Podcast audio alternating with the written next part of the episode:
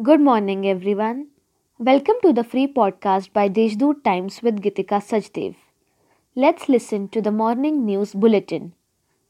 Gangapur Dam, which quenches the thirst of Nasik residents, is 100% full this year. In the last 66 years, with the exceptions of years 2009 and 2012, the dam has filled 100% every year.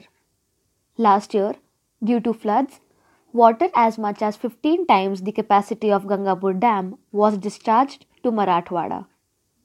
In order to provide employment opportunities to the skilled candidates in the industrial training institutes, as well as to provide manpower to the private sector entrepreneurs, the District Skill Development, Employment and Entrepreneurship Guidance Center, Nasik, and the District Vocational Education and Training Office, Nasik, have jointly organized an online Pandit Deen Dayal Upadhyay employment fair.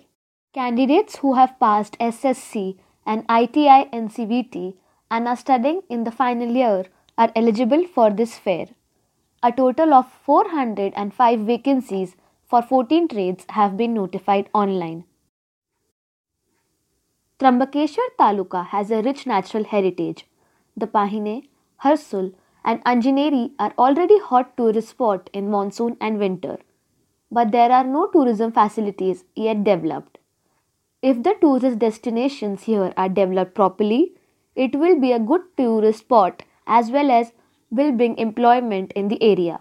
Expressed natives in front of member of legislature of the constituency Hiraman Khoskar. In his recent visit, Khoskar assured tourism development in the region.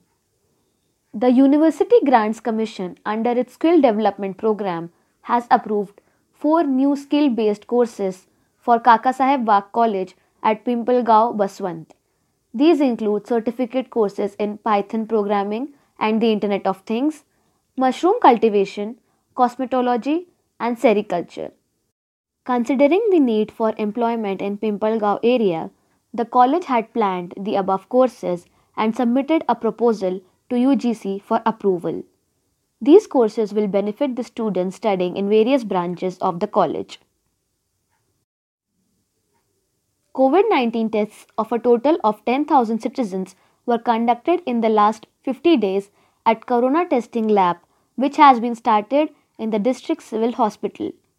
As the tests were conducted free of charge, around rupees 1.5 crore of citizens was saved. That's all for today's main news. For more details, subscribe to deshdoot.com. Stay home, stay safe. Stay safe.